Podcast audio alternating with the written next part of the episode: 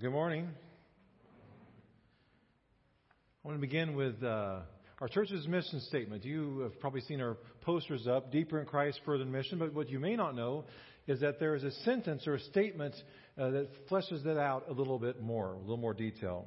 And the statement is this We seek to be, excuse me, a high impact, transformative community by going deeper in Christ and further in mission.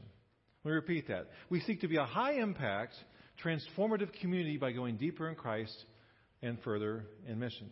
So let me, let me kind of give you a quick synopsis. Uh, we want to be a high impact church. What that means is that we want to maximize the gifts and the resources, the opportunities, uh, the, the, the, facilities, the people, the, the resources we have that God has given us. We want to be found good and faithful stewards of, of who invest wisely for God's kingdom and want to have the greatest impact for the Lord. We want to be a transformative community. What that means is that we want to live together in such a way that our lives are changed positively in our interactions. We want to be known as people of love and grace and honesty, encouragement, a place where of people where truth is spoken boldly but with love. And in the process, the truth sets us free and we are transformed. We want to go deeper in Christ. What that means is we want to be people who not only know the Bible but know Jesus Christ intimately to be people who not only know the right things, but live out the right things. To be people for whom following Jesus is not a hobby or a habit, but our, our, our life, our very life. And finally, we want to go further in mission. We want to spread the good news of Christ. We want to serve others in His name sacrificially, generously, unconditionally, here and around the world to all types of people. And we want to be salt and light, preserving the good and illuminating the true. Sounds good. But for that to happen in us as individuals and us as a church, increasingly, it begins and is founded in this scripture from John 15. Because the way that we live our lives reveals to those around us what is the one thing to which we are most closely attached. Let me repeat that. The way that we live our lives reveals to those around us the one thing to which we are most closely attached. For example, several years ago when the kids were younger, I walked into our family room and our boys used to love to watch Animal Planet, and it's understandable snakes and sharks and wolves and tigers and lions and all those things. And um, I stopped for a second to see what kind of animal was being featured for that day. And it wasn't an animal or a fish or a reptile or a bird, it was something called humanimals. Now, maybe you're like me and you've never heard of a humanimal, but a humanimal, they're, they're individuals, people who feel such a strong attachment and identification with a particular uh, animal dog, snake, tiger, bear, wolf, whatever that they begin to take on the characteristics and even appearance of that animal. So on this show, they were profiling seven people who called themselves humanimals. Uh, one guy, for instance, had spent over $200,000 on surgeries and tattoos even going so far as to split his tongue like a snake. Another guy's apartment was filled with stuffed tigers, and he had a tiger suit that he would put on when he went out in public. And he would purr and paw and dance around and try to hug people if they would let him.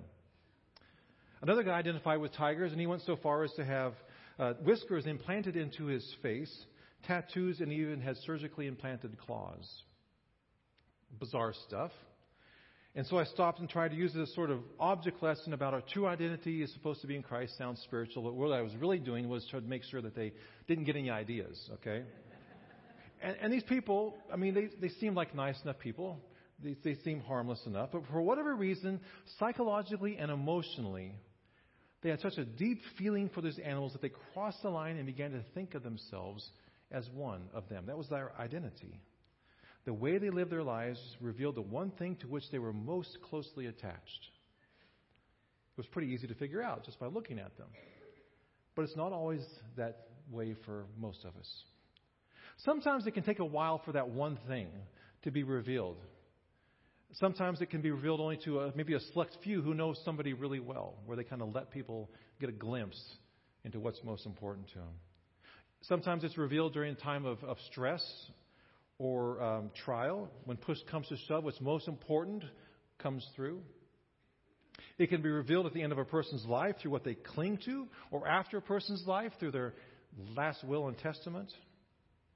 But eventually, sooner or later, the, the, the one thing to which we are most closely attached will be revealed. Jesus said, I am the vine, and you are the branches.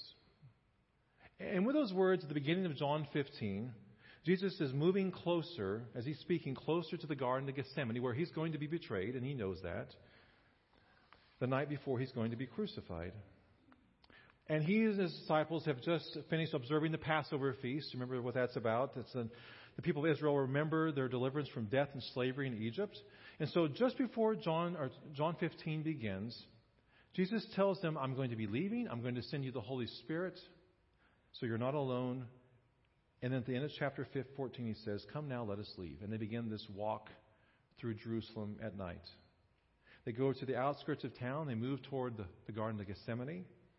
And Jesus desperately wants to get there because he desperately needs time with his Father before the events of the next day. And as they would have been walking along, they surely would have passed some vineyards. And so Jesus begins to talk. I am the true vine. My Father is the gardener. He cuts off every branch in me that bears no fruit, while every branch that does bear fruit, he prunes, so that it will be even more fruitful. You are already clean because of the word I've spoken to you. Remain in me, and I will remain in you. And so John and Peter and James and Thomas and the rest of the disciples, they spent the last three years traveling with Jesus. They've given up a lot. They've left their family, they've left their livelihood, they left their hometowns. There's hardly been a moment when they've not been with Jesus. They have virtually been attached at the hip. But in a few moments, within a couple of hours, they're going to distance themselves from him. They're going to run away. They're going to disassociate they're going to detach from one who is now telling them, I am the vine, you're the branches. Abide in me. The way we live our lives reveals to those around us the one thing to which we are most closely attached. Now, we know this passage is one of the I am sayings in the Gospel of John. There are, there are seven times Jesus speaks these words, I am in John and, and, and, there's significance to that expression. It would have meant uh, a lot, been very significant to his Jewish listeners. He begins in John 6 I'm the bread of life. He who comes to me will never go hungry. In John 8, I am the light of the world. Whoever follows me will never walk in darkness.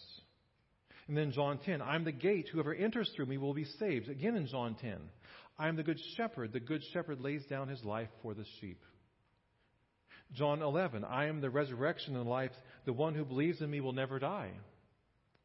John 14, I'm the way, the truth, and the life. No one comes to the Father except through me. And then finally, here in John 15, I am the vine, you are the branches. If you remain in me and I in you, you will bear much fruit. Apart from me, you can do nothing. And in each of these, these sayings, these I am sayings, Jesus makes the extraordinary claim that he is God. He's recalling a biblical phrase that was used uh, back in the Old Testament. And in, in Exodus 3, the first time, the Lord tells Moses to go to Egypt and demand that Pharaoh let his people go. And, and God speaks to Moses through this burning bush, and Moses asks for the name of the one who's sending him. And, and remember God's response? He says, I am who I am, which was the Hebrew word, Hebrew word for Yahweh or Jehovah or, or the living God. And so when Jesus says, I am in these seven sayings, he is claiming to be the God of Israel, the Savior of the world. And as the true vine, Jesus claimed to be the only true source of life. Without him, he says, you will perish, but with me, you will bear much fruit. Now, I'm not an expert on vineyards. I know we have some people in our church who are, but I, I do know enough to know that the vine is the source of life, and the branches are merely conduits of that life. And if a branch is damaged or disconnected from the vine, it simply cannot and will not bear fruit, especially good fruit. But if a branch is closely connected and it's taken care of and it's healthy and it's pruned properly, it will naturally, as a result of the connection to the vine, bear fruit. And each branch, Jesus declares, reveals whether it's attached or not. The branch is known by its fruit. The Christian is known by his or her fruit.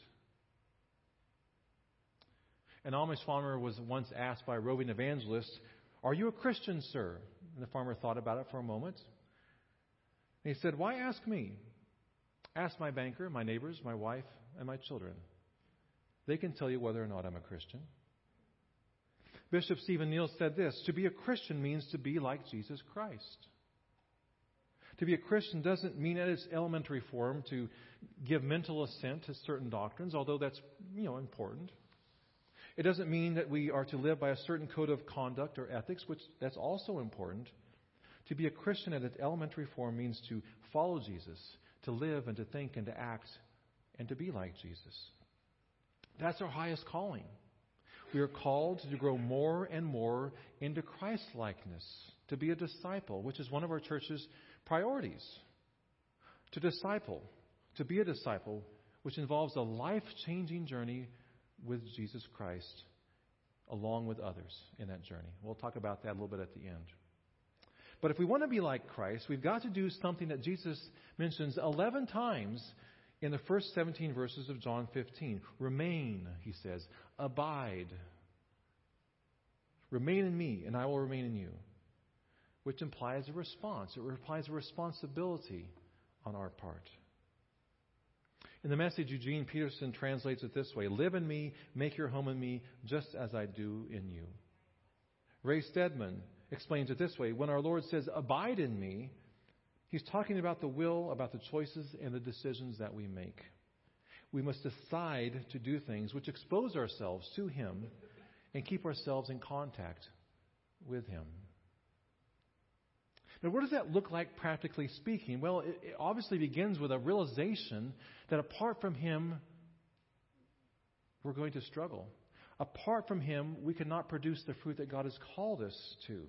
It begins with a realization that we fall short of His standard and His glory, and that we need His Spirit, that we need Jesus Christ to live the life that we aspire to, that God calls us to.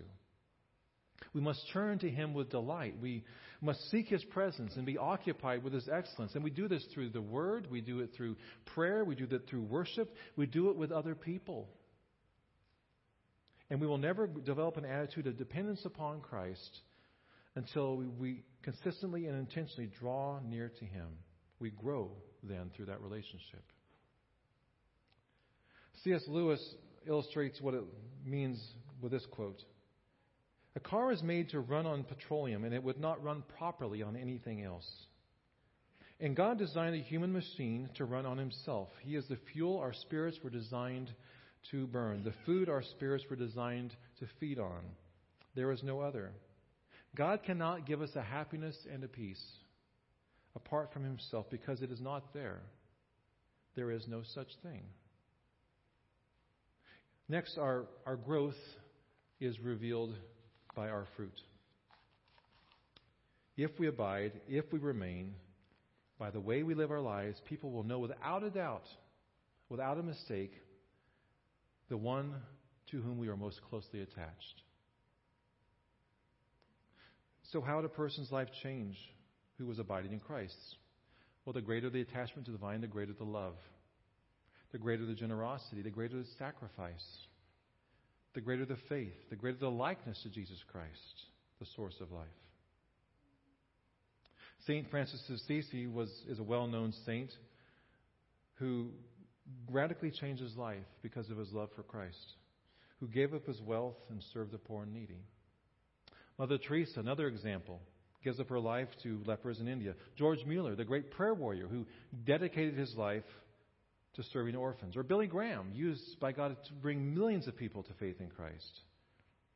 But it's not just the well known. There, there are many people that I'm sure you know who have a strong attachment to Christ who produce great fruit for Him. For, like, for instance, in my first church in Prince Albert, Saskatchewan, there's this, this lady named Grace McKenzie.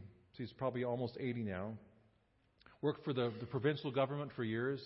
Never made a whole lot of money. Lived in a small house in a humble part of town was very easy to be around, experienced great, just exuded great joy. Never married, although she wanted to very badly. Never had kids, although she adored them. Pretty unremarkable, really, in most ways, except for her great love for and attachment to Jesus Christ. And as a young pastor in that church, she was a gift from God. She served faithfully, she prayed for me faithfully. Always had a positive attitude. Over the years, had several foster kids in her home. It seemed there was always somebody living with her who needed a roof over their head and somebody to love them. She had a special connection in our church with a, a single mom named Loretta. She had three strapping boys. They're all like six six now. All of them could have gone the wrong direction in their life. Their dad, who was still in town, was not a good influence. But Grace supported the mom. She was another mother to the boys. She paid for their Bible college. She paid for their college. She did studies, Bible studies with them. Two of them are now youth pastors in Canada. She is not remarkable. Grace is not remarkable on her own, but her life has been marked by remarkable fruit. And I think the secret to that has been her amazing dependency and attachment to Jesus Christ. The greater the attachment, the greater the sacrifice, the greater the love, the greater the, the power, the greater the resemblance to Jesus Christ. Dallas Willard, a Christian philosopher and author, wrote a book uh, that's on my shelves entitled The Divine Conspiracy. And in it, he writes about God's design, his plan, his, his conspiracy to work in and through his people in the world. And it has much to say to the church about how we do discipleship, and it has much to say to the church about what the fruit of the church says about how our, our attachment to Jesus Christ. In it, he says the primary goal of the church is not to do evangelism, although we should have and must have a burning urgency about sharing Christ with those who don't know Him. He says it's not about it's not social justice, though the only way we could avoid doing justice is to avoid huge portions of the Scripture. He says it's not about Christian education, although learning about God through Bible study is to be a high priority. He says it's not even about worship, although certainly we're to make all of our lives an act of worship before God.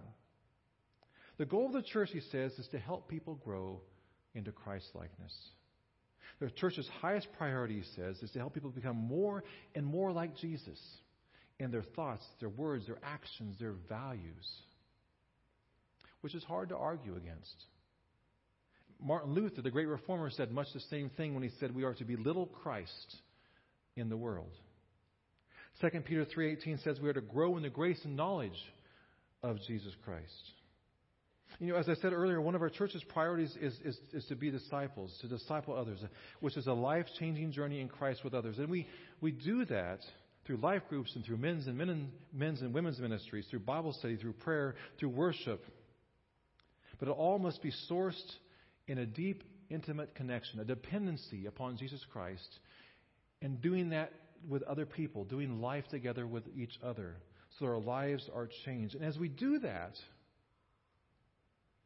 then we're naturally going to begin to think and act and speak like Jesus would. And we'll begin to share about our relationship with the Father through faith in Jesus Christ, just naturally in the course of a conversation. And we'll begin to help the poor and the needy, and we'll begin to right wrongs because we'll see things like Jesus did and does. And our hearts will be broken by the things which break his heart. And we'll begin to hunger and thirst for God's Word. And our prayer life will be invigorated because like Jesus, we're going to want to spend time with the Father. And how we approach worship, that'll be changed too. As a person goes deeper in Christ, he or she naturally goes further in mission. As we remain and abide in Jesus, the fruit will follow. The theologian Helmut Thielicke points out that we often wonder if those celebrities we see on TV commercials who endorse food or beverages if they actually consume what they're selling. He goes on to say that this is the very question most pressing for those of us who claim to follow Christ. Are we consuming what we're selling? The only way to know, Jesus says in John 15, is by our fruit. By our actions, attitudes, character, priorities, and what or who we most resemble. So, if in fact the way we live our lives reveals to those around us what is the one thing to which we are most closely attached? What does our lives reveal? What do our lives reveal? I am the vine, Jesus said. You are the branches. Remain, abide in me. Let's pray. God, we thank you for your word. We thank you for your Holy Spirit which is present here, and we ask your Holy Spirit to, to bring to bear your word in our lives, to challenge our assumptions, to give us insight into our lives, to hear your truth and to apply it. We pray for your Holy Spirit to be at work in us to, to produce love, joy, peace, patience, kindness, goodness, gentleness, faithfulness. Lord, we pray that you would shape us more and more into the likeness of your Son, Jesus Christ. And out of that relationship with you, Lord Jesus, may we share our faith. May we do justice and love mercy. May we seek to go deeper through study and prayer. May we, our worship be filled with joy because of our closeness with you, Jesus. Um,